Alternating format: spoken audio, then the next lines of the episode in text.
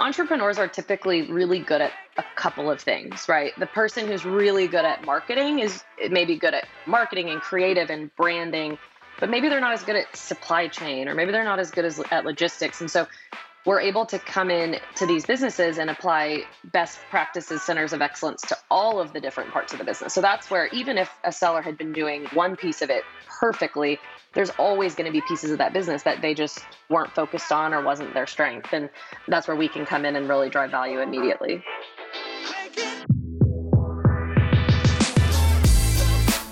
You're listening to Retail Remix your inside access to candid conversations with the people shaping retail's future. Here's your host, Alicia Esposito. It seems like you can't open a news website without seeing the word marketplaces in the headline. And I'll be honest, we're guilty of that on retail touchpoints as well. Um, but I mean, let's face it, marketplaces are hot right now. There are a lot of new and exciting developments happening. Everything from Amazon's new developments to Walmart bolstering their capabilities to other marketplaces just popping up. Um, it's a very active and exciting space, but um, it also leads to some lingering questions around, you know, the future of the trend. Will it be oversaturated? What are the secrets to success for the brands that are selling on these marketplaces. So I wanted to bring in an expert, you know, someone who's really heads down, not just in the marketplace world, but also in the um, brand building world. That's why I'm thrilled to have Stephanie Fox, COO of Thrasio, on the show with me today. Um, for those of you who don't know, Thrasio um, acquires and helps scale brands that sell on Amazon. So a lot of companies like this emerging in the space right now, but Thrasio is really rising to the top between its um, significant funding rounds. Um, they're really trying to bolster their executive team. They have um, former JCPenney CFO Bill Wafford now on their executive team. So big moves, big happenings within the Thrasio world. So I wanted to get into all of those new developments with Stephanie, but also dig deep into their process, how they um, help these brands scale, what they look for in these brands and what trends they're tracking in this marketplace space. So listen in, she actually provides some pretty um, pretty fascinating takes on, on what's happening in this world. So hopefully you'll find it valuable. Stephanie, thanks so much for being on the show. Great to meet you. And thank you so much for taking the time out to join me today. No problem. Nice to meet you too. So let's start with the basics because there has been a lot of buzz about your company, Thrasio, lately. So let's start at the high level. Why don't you share a little bit about the company, its mission, and the role that you're playing in the retail industry? Sure. So Thrasio was started in 2018.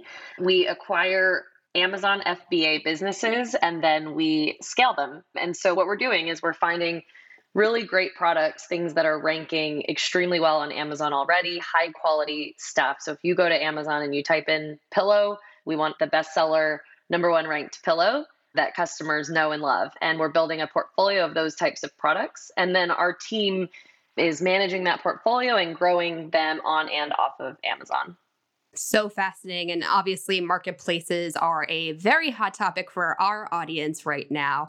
But I want to understand a little bit more about what you do on the day to day. So you started as SVP of brand operations and now you're acting as COO, which I love to hear stories of people who have traveled through the ranks in businesses, especially growing businesses. So, what, what does your day to day look like? Have there been any changes as your business has grown and evolved? Or is this just kind of the nature of what happens as, you know, a business scales so, so significantly and, and in some cases so quickly and your role just kind of went along with it? Yeah, I mean, great question. Short answer is yes, things change every single day.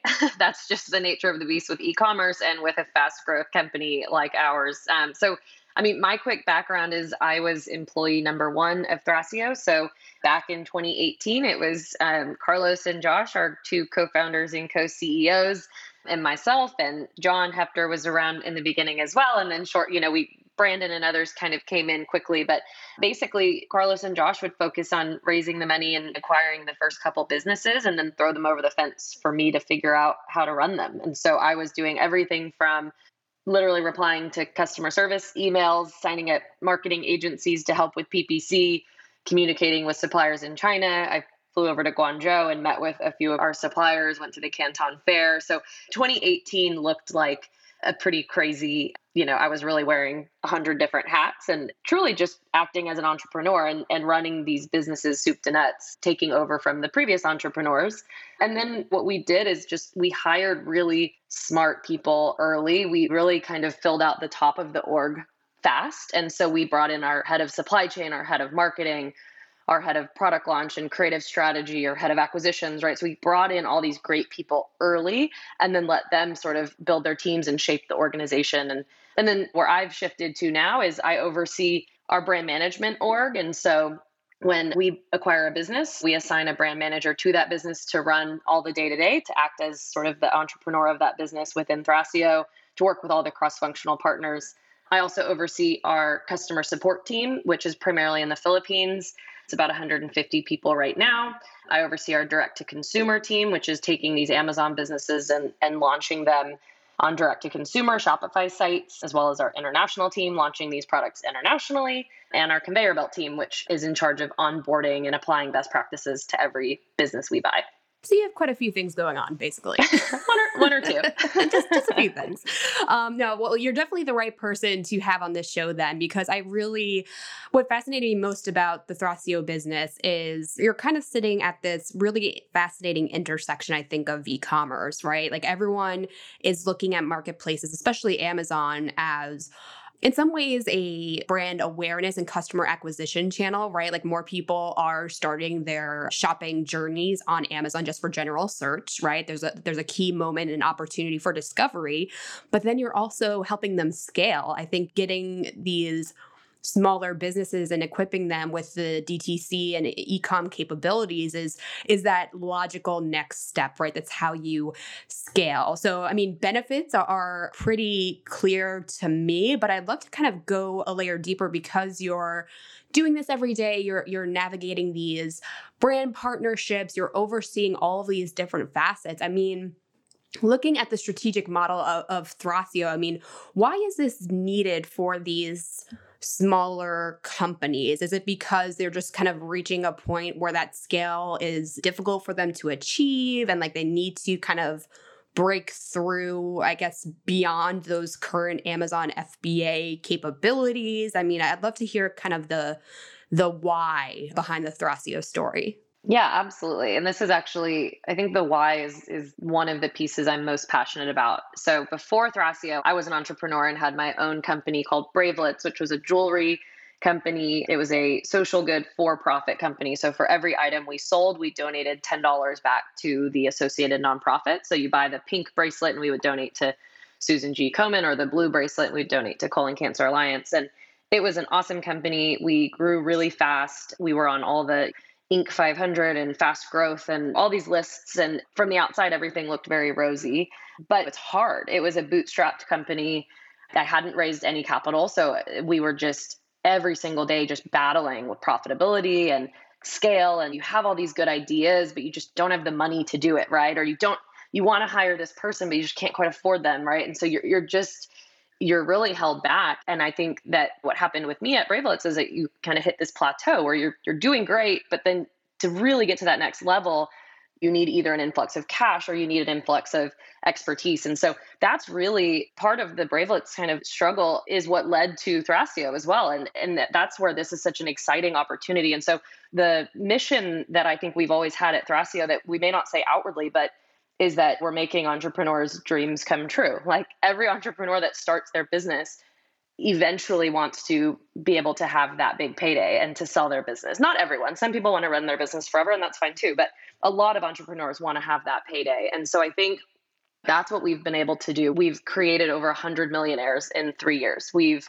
made 100 entrepreneurs' dreams come true, and, and we've allowed them to have that successful exit we have so many just heartwarming stories of some of the businesses we've bought that the seller then used those funds to pay off their mom's house or pay off medical bills or put their child through college or whatever it may be. We have one seller I can think of that sold us their business, I think about a year and a half ago. And then we actually just, I think yesterday, closed on their second business. So they sold us one business, they went and started another one and sold us that one. So that's the piece that I think is really special. And then I guess the last thing I would add to that is just it's Thrasio is all about these win win relationships. So we buy a great business. It's a win win, right? The entrepreneur is able to cash out, we get this great business. And then it's win win, it continues where we then improve the packaging or maybe improve the product quality a little bit or change the pricing to make it more accessible to more customers. And so now Amazon.com has a more compelling listing that's converting higher and selling better and and customers like, right? So then it becomes this win-win for customers and for Amazon and us and the sellers. And that's sort of the special sauce where it all really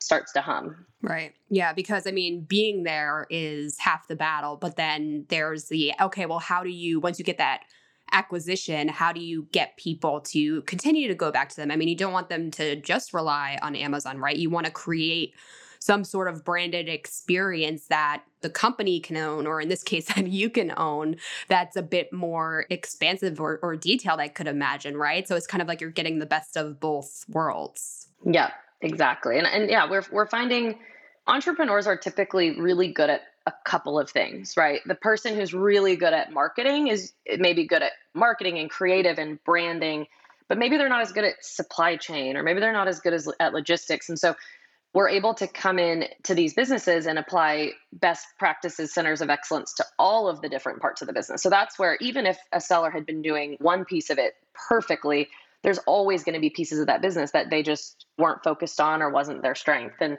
that's where we can come in and really drive value immediately.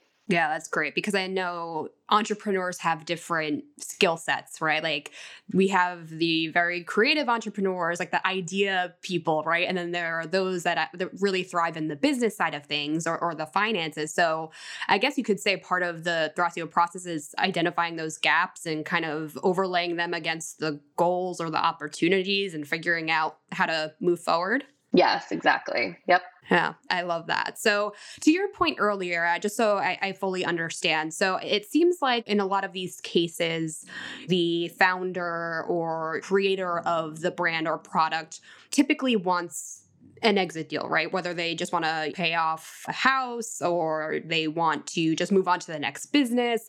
But then you noted that sometimes it's not always the case. So, does Thrasio like is there flexibility in terms of the types of deals that you make with these companies or is it largely just it's a case where the founder wants an exit deal then to move on to the next thing? I just want to make sure I fully understand the dynamics of the different relationships there. Yeah, good question. So I mean, I would say the vast majority of our deals the entrepreneur wants to move on. So they sell us the business and they walk away and we're able to onboard these businesses into our systems and take over operations very very quickly in, in a matter of weeks.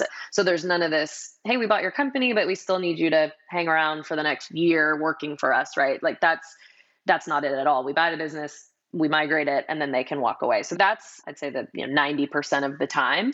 We do have cases though where the entrepreneur says you know what? I've like i actually have all these ideas. I'm really passionate about product launch or this one piece of the business and then we we work out a creative deal where they get to continue doing that. So okay you can keep launching products for this brand and we'll pay you some sort of revenue share or profit share for the products you launch. We've hired some people into thrasio as full-time employees. So i would say it's completely flexible. Every deal is different and we're hiring like crazy and looking for good people. So there's always if a seller wants to stick around and help us or, or even join our team we're definitely open to that but yeah, majority of the time they're kind of ready to move on to their next thing. Okay, got it. That's super helpful. And you talked about briefly that your goal is to really identify and bring in the top performing brands and products through Amazon. I would love to understand what that process looks like. Like, what kind of data do you look at? How do you determine what brand or what product is right for this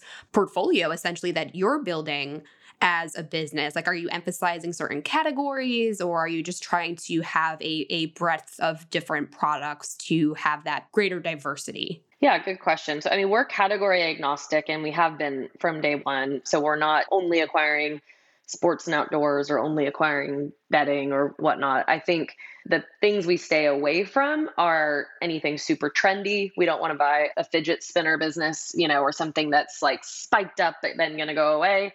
And then things that just become obsolete. So, like fast fashion or like an iPhone accessory that, like, as soon as the next iPhone comes out, it's obsolete. So then that that Amazon listing kind of disappears. I, and even that, there's ways that we've made kind of products like that work where we can come out with like a new version. So yeah, really, it's kind of the super trendy stuff, um, and then things with high obsolescence risk is what we stay away from, and anything else goes. And we have a very random mix of uh, of products. that's great. Yeah, so I mean, data is a big part of your model, right? Like how you kind of go about optimizing, I guess, your mix and figuring out the strategies for growth for your brands, right? Like, how, how does that work? Where does the data come from? What's the process? I mean, we're talking so much about data driven decision making, and it's largely through the lens of like omni-channel retailers but i mean the e-commerce landscape is so vast and there are so many of these like smaller businesses like th- there are still opportunities for them too so i mean what does that data driven approach or, or model look like for you yeah great question and and i think it's probably the most important factor to success in e-commerce is to let the data drive decisions because we all have what we think is going to work and you just have to trust the data. So we've from day one done that in every department at thrasio. So our our creative team for example everything is split test everything if we launch a new main image we're watching the conversion rate before and after we're making sure that any incremental changes we make to these listings whether it be images or title or bullets or enhanced brand content or whatever it is, we're testing as much as we can ahead of time. And then after it goes live, we're watching very closely. So, because sometimes you'll come out with beautiful creative that everyone that looks at it says, yeah, this looks good. This looks better than the old creative. And then you push it live and then conversion rate tanks and you're like, wait, what happened? And the Amazon customer liked the old packaging, like or, or, liked the old images. And so you have to just take that information and say, okay, go back to the drawing board and, and try it again. And and then when you make it better, you have to try it again and make it better and better. And so that it's just this constantly iterative process. But I also think like when you let the data drive decision that it takes all the emotion out of it. So there's no, well, I like this product or I like this packaging. And it's, you just have to see what the data tells you and then you prioritize based on that. Yeah, I like that. So that data driven approach dictates not just what that D2C Shopify powered site looks like and what that experience looks like, but also how they're presented on Amazon. Oh yeah, yep. When I was talking about images, I was I meant just Amazon like main images and secondary images. We're split testing all of that. Okay, got it. But D2C is a great example too because I think for us, we're looking at our products and we are more and more. We started very Amazon heavy and Amazon focused, and we still are. But we are more of a, an omni-channel company. But it's important that not every product works in every channel. So omni-channel does not mean okay, every single product we buy is going to get a Shopify site and it's going to be launched in walmart.com and it's going to be launched internationally, right? It's every product you have to really look at every channel and say what's the opportunity. So, okay, I have this spatula do I think I could launch a Shopify site or a Shopify landing page and profitably drive Facebook right. ad traffic to that landing page for this $5 spatula? Like, probably right. not, right? Like, it's just not going to be there. but you can get creative. Could I create a bundle of spatulas and then could I sell a 10 pack of spatulas? And then all of a sudden the AOV is there. Maybe, right? Probably not still for, for a D2C funnel, but but maybe it's a great play for international. And so that's really where the data drives those decisions is doing the research up front estimating the revenue potential of each individual channel, prioritizing that across the whole portfolio, and then moving on each one, kind of top to bottom, where the biggest opportunities are.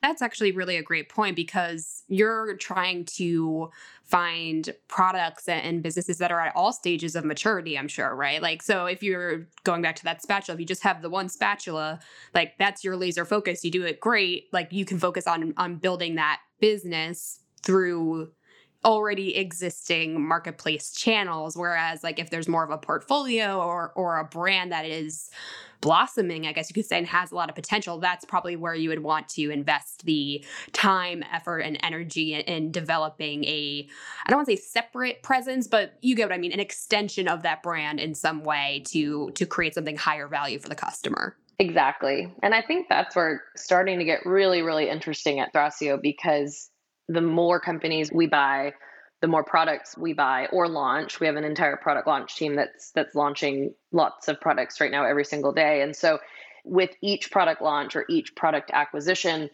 we're getting so much data and we're seeing what works and we're seeing it across a really broad portfolio. And then we can take those learnings and systematically apply them across the rest of the portfolio. So we're quickly seeing what's working on D2C. Okay, let's rinse and repeat quickly with other products, right? Or like what's working on Amazon or what's working on Amazon Germany or what's working on this marketplace or that marketplace. And it's all about how do you get that data and those learnings across a broad portfolio rolled up quickly and then push back down across the whole portfolio quickly. And, and that's where I think data, data science, all of those departments are really helping us.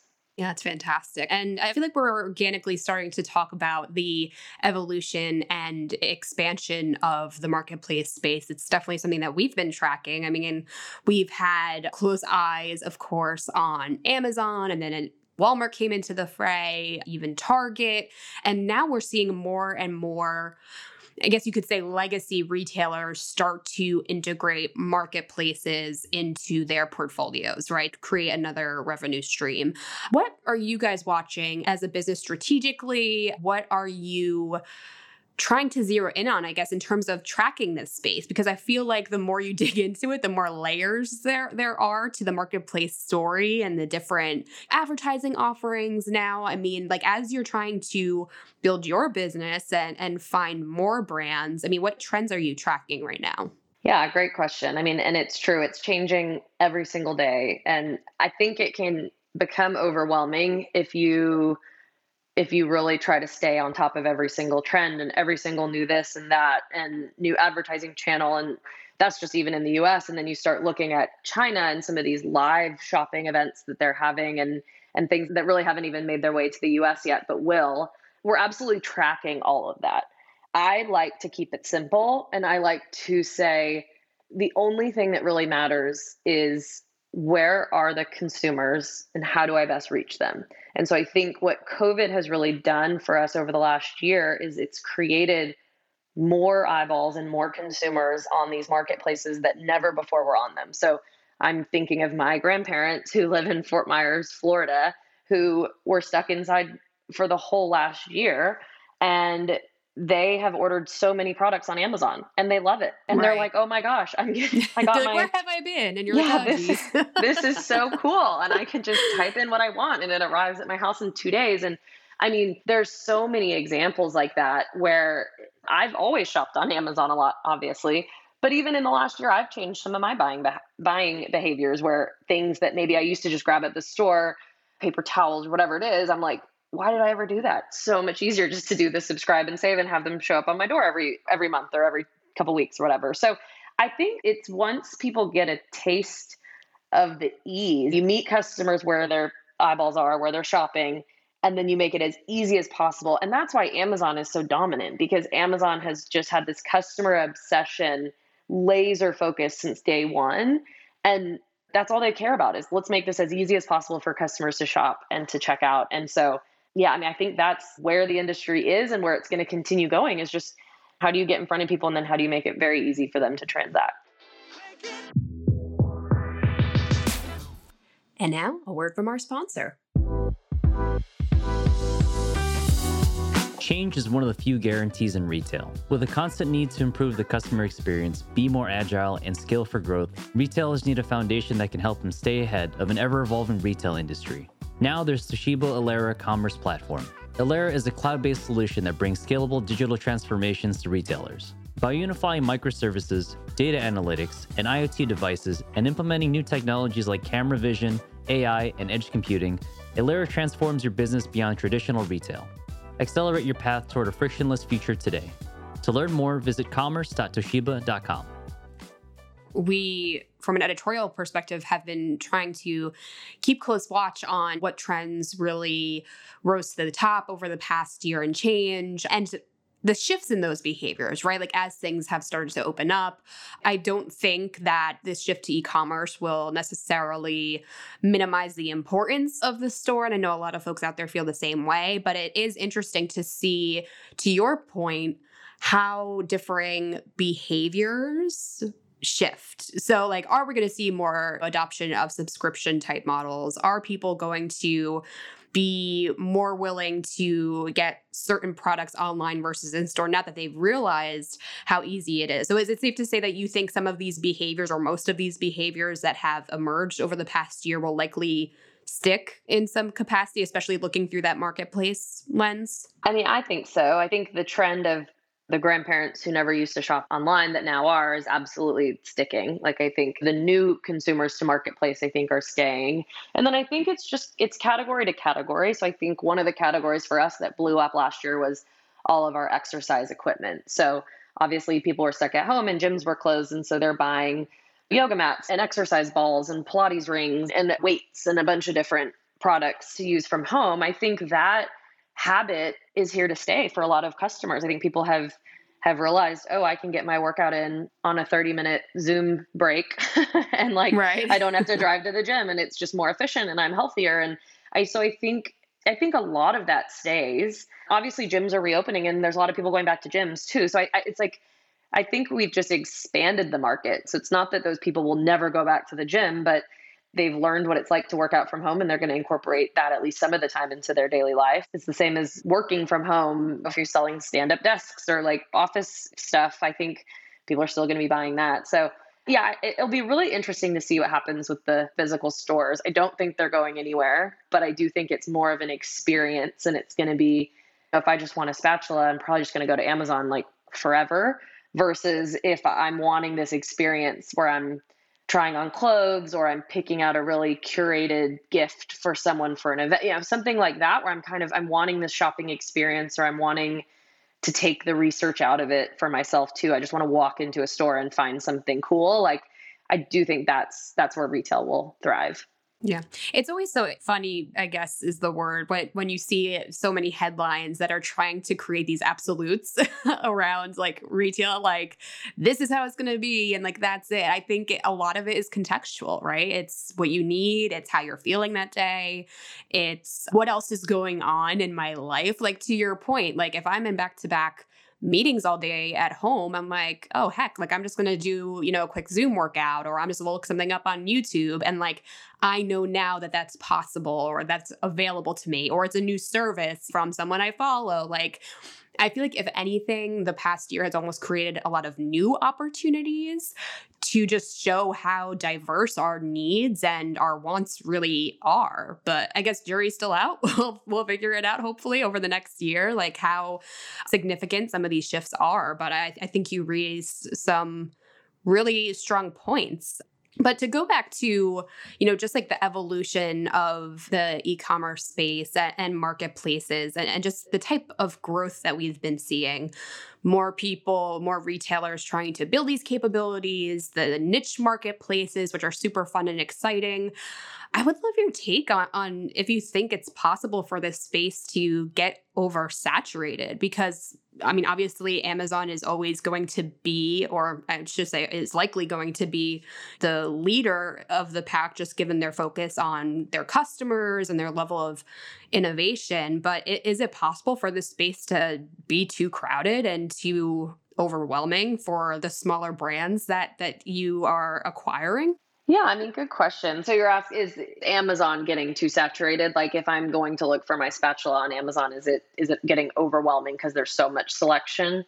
I think it's that. I think that's stage one of the question. But then also just marketplaces in general. Like, are there just too many marketplaces that I'm just like, I don't even know where to go? Yeah. I think short answer is probably yes to both of those. That, like, I mean, I even find myself sometimes when I go to Amazon and I'm like, I want to buy a whatever, and I'm looking, and then there's so many options, and I'm like, I don't have time to like think about this and dig through every single one, and never mind. Whereas if I just walked into a store and there was one option, that would be easier. So I do think there's a bit of that just kind of analysis paralysis sometimes on these marketplaces within the product categories. But I, I don't think that that's too big of an issue because with more selection also comes better quality and better pricing and typically a better experience for the consumer um, overall. I think the marketplace question is interesting. I definitely think there's room for more marketplaces. Amazon is and will probably continue to be the most dominant player in the space. But there's absolutely room for these niche marketplaces. And I think it just all comes down to what we talked about earlier, which is if you're providing great products and a great customer experience and customers can find what they need quickly and then it's an easy checkout process, then I think there's definitely a place for other marketplaces. But if you're not providing those, then in a market that's becoming more saturated, the ones that aren't kind of taking care of those basic needs are the ones that will fail. So there's going to be zero way to compete in the marketplace space if you don't have at least as as easy of a process as Amazon, right? That's where I think I would really focus if I was launching a new marketplace would be just all about that ease of the checkout.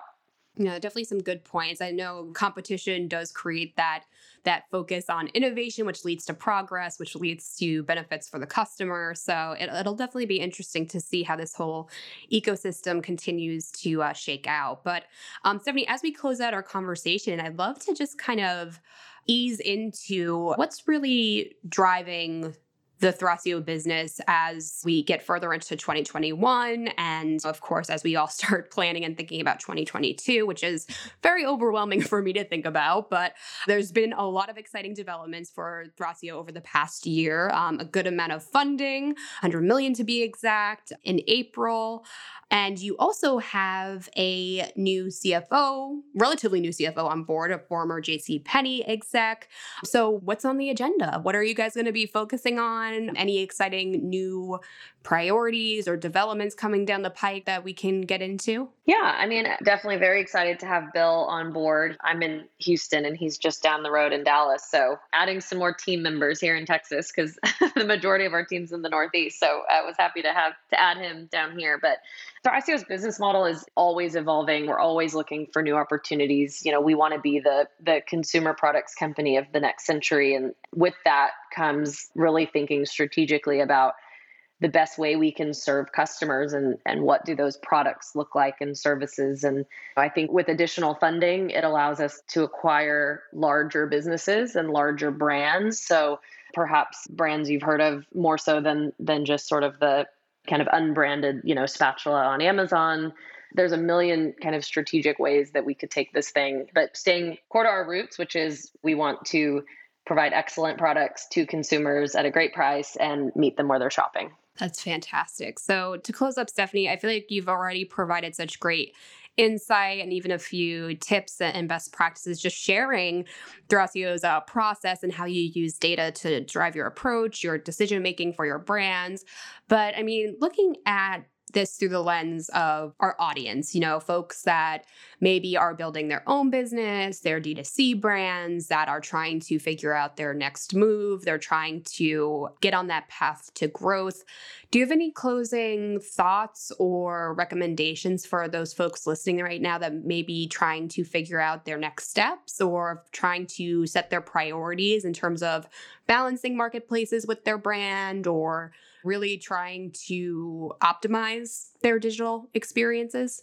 Sure. I'll end with a couple of my favorite quotes that have been helpful for me and that that I repeat probably ad nauseum to our brand managers. But one of them is done is better than perfect, which is you can work forever to have the perfect packaging or the perfect website or the perfect launch or this or that, but like done is better. Get it out there. There's no time to waste in e-commerce. So quickly launch something and then improve. So just action, you know, done is better than perfect. That's one of them. Fail forward is a culture that we have at Thrasio. So complacency is failure in e-commerce and so you always have to be trying new things and failing. You know, launch that new main image that tanks your conversion rate for a day because then you have that learning, put the old image back and then try again, right? And that's what it's all about. We always encourage our brand managers there should be a significant failure every week because if you're not doing them that then you're not testing you're not learning and you're not finding the winning outcomes as well.